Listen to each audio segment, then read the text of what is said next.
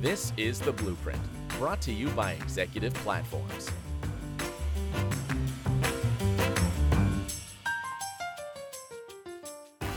Well, hello again, everyone. You're listening to another episode of Executive Platform's Blueprint podcast series. My name is Jeff Mix. I'm head of content and research. My guest today is Pranav Padgaonkar. Uh, he is the vice president of supply chain and procurement with GEP. And uh, he actually made the joke as we were getting ready for this interview. He says, You know, it's, it's lucky you're speaking to me. Everybody else we brought out as a salesperson. And we're going to have a conversation today about improving visibility, collaboration, and resiliency uh, as supply chains converge. I think this is going to be a great conversation. Pranav, thank you so much for joining me. Thank you for having me. Just before we get too far into things, I would love for you to give us a, a quick overview of GEP. Uh, I know your organization has a really interesting story. Sure. So, GEP is a 22 year old privately held company, and we are into supply chain and procurement. That is all we do. So, it is a laser focus on just that space, which means then that we have a very deep expertise in this space. We like to believe that we do everything there is to do in supply chain and procurement. We've been growing at 20 to 30 percent year on year for over this period. So there's a lot of offerings.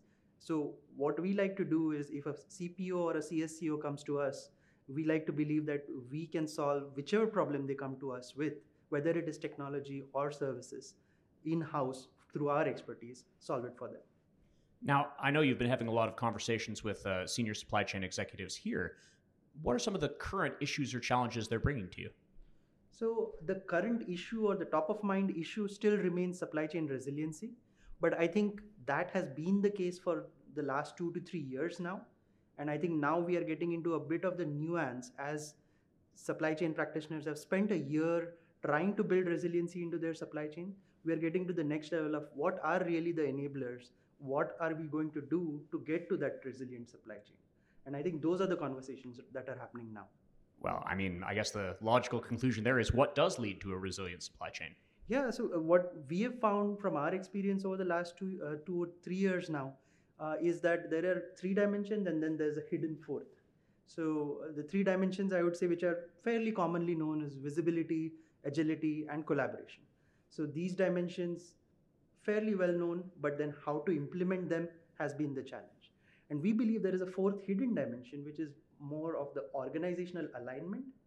Because what we have seen, we did a survey of top executives earlier this year as well, showed the same thing that top management in supply chain throughout is saying resilience is our number one goal. Middle management is still focused on cost savings. And why is that? Is because their organizational incentives did not change. They are still being incentivized to save cost, but they are being told from the top to build resilience that is creating a conflict.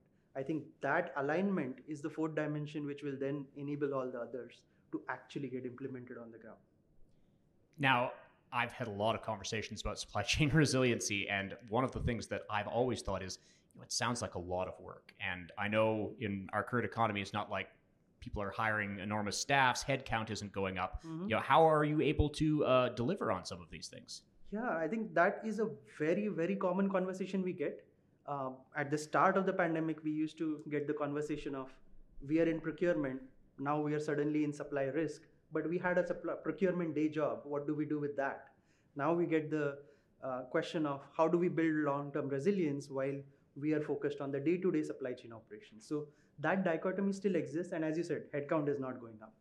And that is where there are more and more innovative solutions, offerings, ways of working that are emerging you know necessity being the mother of invention here so a couple of such examples that we've co-developed i would say with our clients is entire supply side outsourcing uh, what we call a buy sell model that is where we take an entire supply side certain components maybe the tail spend or some part of the supply chain and we say okay let us manage all of this for you whether it is finding the suppliers sourcing the components getting them into inventory figuring out how much inventory and getting it to the manufacturing location at the right time, the right amount. So all of that we can completely offload so that the client organization can then use their limited resources to focus where it matters on their core supply chain. So that is a model that simply did not exist pre-pandemic, but it is now becoming increasingly pre- prevalent. Similarly, there are technology interventions which are very spot, uh, very minute spot automations which are get, getting um, you know two or three FTE worth of bandwidth back for, for the organization to deploy elsewhere. I think these innovations are all you know coming out through the pandemic, and it, it's a good thing. It's going to be a long-term um, step change in innovation for the supply chain. So, I mean, those are two great concepts, and I'd love to explore each one in turn.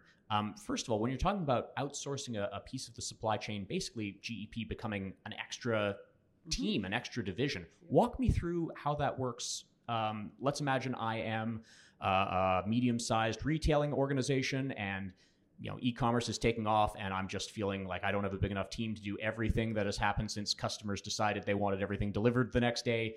How can i lean on an organization like gep to help me out? Sure. And i think that actually happened.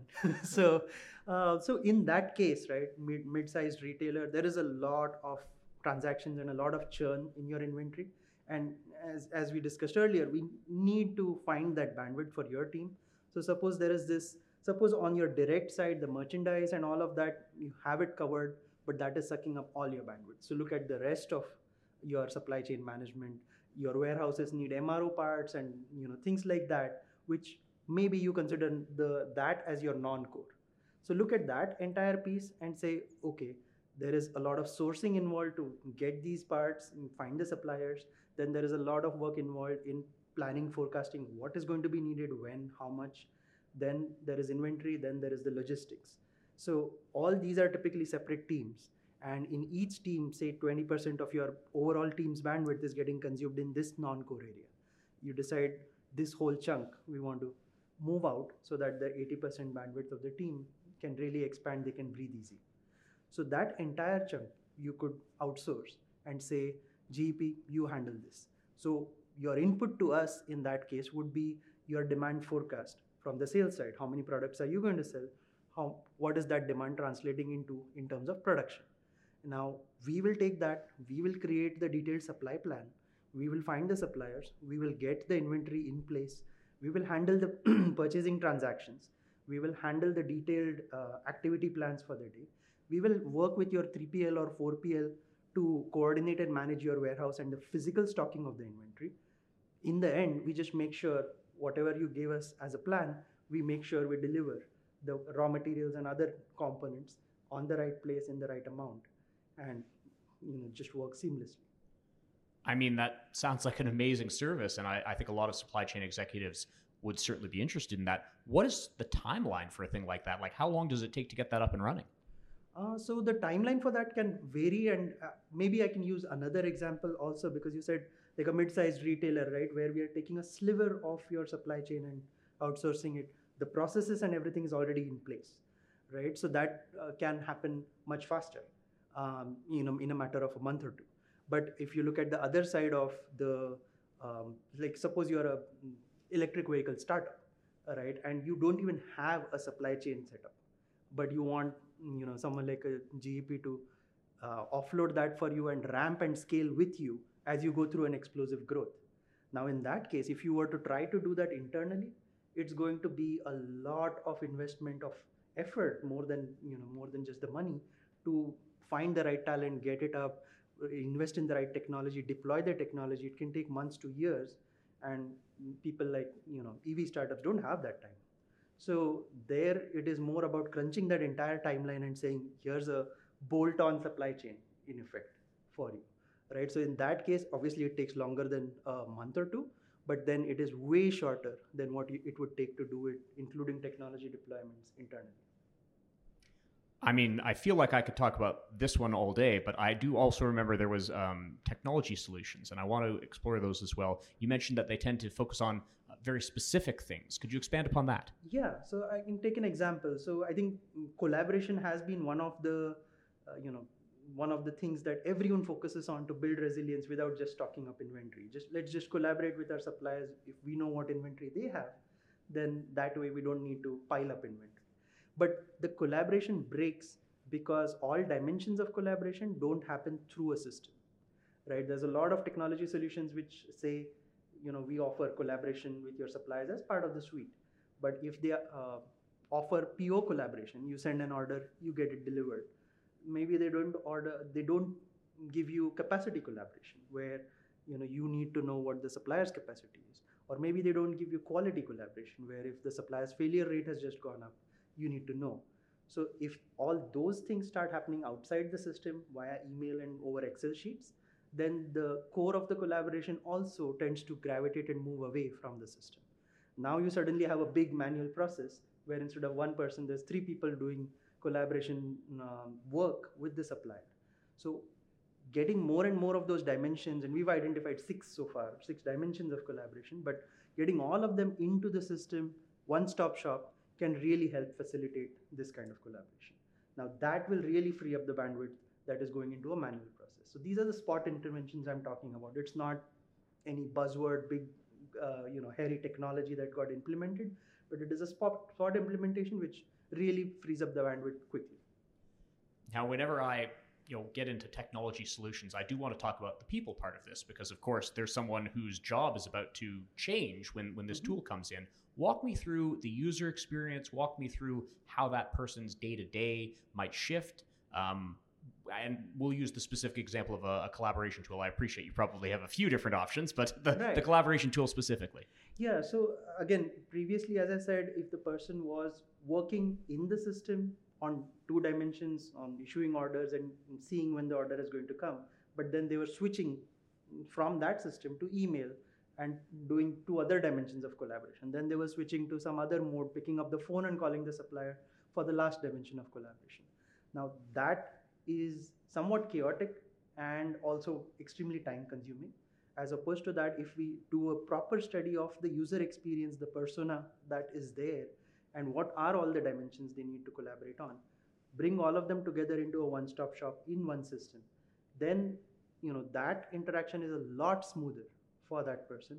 Instead of a three person team you could have a one person team and they could do it more effectively now this not only frees up bandwidth as we discussed earlier but it also increases the the employee's own experience of how much collaboration they are achieving and their job satisfaction coming out of that so that is what we see as the real uh, benefit, the effectiveness, not just the FTE reduction. And why don't we talk about timelines for that one as well? Because again, you're really coming to understand what that person does in order to empower them to do more and, mm-hmm. and better. So, what does the rollout for that look like? Yeah, so the, these solutions now are becoming more closer to out of the box. So, it's not like for every uh, client organization, we'll have to go and study there or shadow their um, collaboration team uh, it is all these dimensions if they are built into the system it is an out of the box implementation weeks rather than months as the trend has been that multi-year deployments is just not a thing anymore but now months collaborate uh, collapsing into weeks is more the target so doing that and giving it out of the box and then tweaking it to what is um, you know most efficient is probably more the way to go so it's not like a several months to a year deployment deploy a, a minimum viable product uh, and then customize it along the way. You know, I think these are two great services, but we are focusing on uh, some specific offerings from a company that really, as you say, 22 years, always in this space. I have to think when we're talking about uh, resiliency in supply chain, some of this has to come from a structural place. Some of this has to be the mm-hmm. design mm-hmm. of the entire system. Um, can you speak to that for us? Sure, sure. And we've seen a lot of uptake, um, increased uptake over the last three years uh, in the structural design of supply chains as well. Some of it forced by the pandemic and all the other disruptions that happened, nearshoring, all those trends coming together. But the uh, the core uh, offering underneath is just the supply chain design, the network optimization, and network structuring. So all these offerings are increasingly getting traction. More, but the only difference is pre-pandemic you would do a supply chain network optimization to reduce your cost. Now people are doing a supply chain network optimization for resilience. How do we optimize our supply chain so that we have redundancy without adding cost, but it's not a cost reduction play anymore. It is a reduction addition play. So that is a different flavor for us and we've evolved uh, along with our clients' demands in that space. But yes, there is a lot of network restructuring happening right now, and we've built our own tools to make sure we can optimize it and run scenarios and reduce the manufacturing footprint or the increase the distribution footprint if the time to delivery is more important. Do all of that, and that I think is is another um, structural change which will lead to long-term resilience. You know, we have covered a lot of ground already in this, and I feel like I could talk to you for another 20 or 30 minutes, but uh, I do want to let you get back to the event. Um, if you could summarize, you know, a couple of key takeaways you want people to think about a little further, uh, what would you suggest they think about? Sure. So I think uh, it is a framing of mind uh, that, or a reframing of mind that they do. When the pandemic started, on when some of these disruptions started, the mindset was, oh, here's another set of constraints now we have to work within, right? As we are two years, three years into it, and disruption is new normal, uh, I think there is a reframing that is required to say, now we are operating under no constraints because now you know management understands that supply chain needs a redesign management understands there is investments are required and there are new offerings innovative solutions coming onto the uh, floor so it's almost like you have a second uh, chance to redevelop your supply chain and almost i would encourage people to think without constraints rather than with additional constraints.